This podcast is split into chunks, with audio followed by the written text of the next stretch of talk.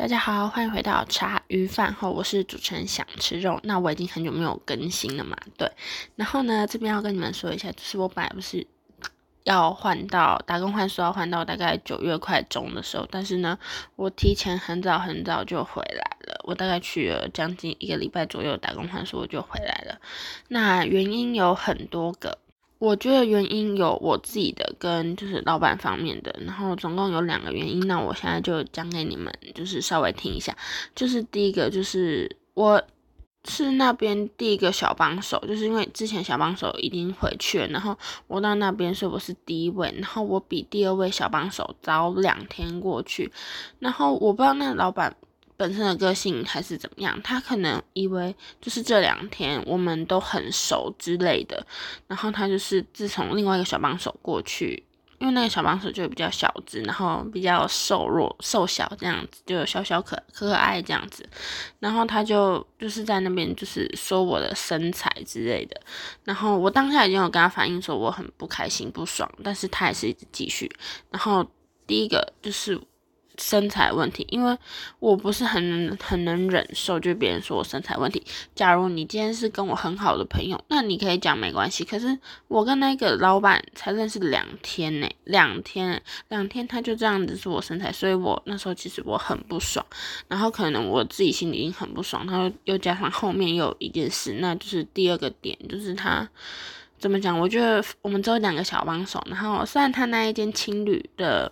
就是大小没有很大，但是我自己个人认为，就是分配工作十分的不均。对，就可能我做三分之二的工作，那另外那一位就是做三分之一，又或者是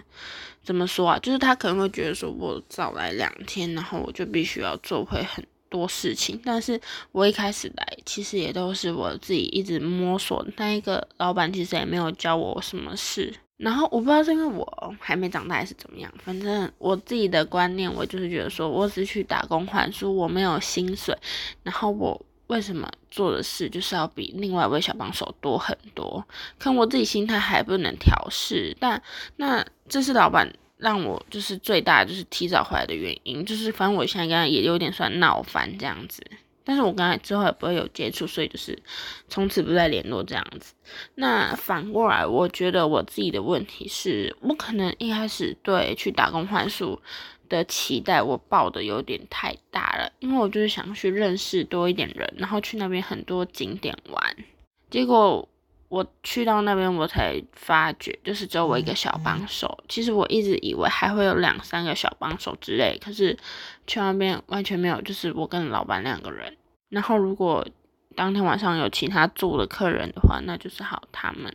其实很少可以认识到，就是。不一样的人啊，可能跟客人聊天还可以，可是如果你要深入聊，真的不行，因为有些人真的就是一群大学生这样去，那他们都有各自的群嘛。那你如果你再继续硬 social，感觉好像又不对，所以就是我自己，可能我自己就是期望跟真的现实完全不一样，所以我自己感到很失落。结果我带去的衣服连穿都还没穿完，然后我就回来的。还有我特别为了就是。打工换出去买的防风外套跟水母衣也都没有派上用场，真的是有点呃不知道怎么说。对，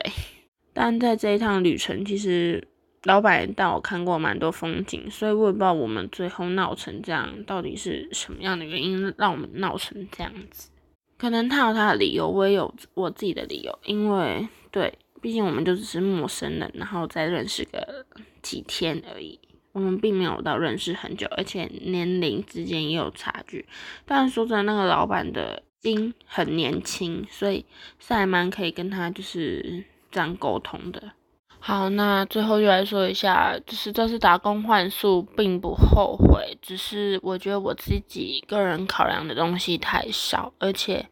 真的去外面，你就会发现，就是跟你。在家还是在哪里？学校我就是完全不一样，因为你就是要靠自己，你没有其他认识的人，因为你在外地嘛。那虽然这这个打工换宿的最后是不愉快的结束，可是呢，这个过程中我也学习到蛮多东西的。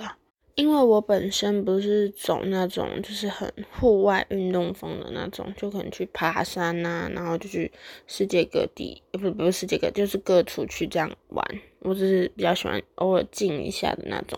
不是很喜欢就是很常跑外面。那刚好就是这趟旅程中，我也是有跟老板他们一起去，像是日月潭，还有五界部落，然后其实全面看风景也很棒。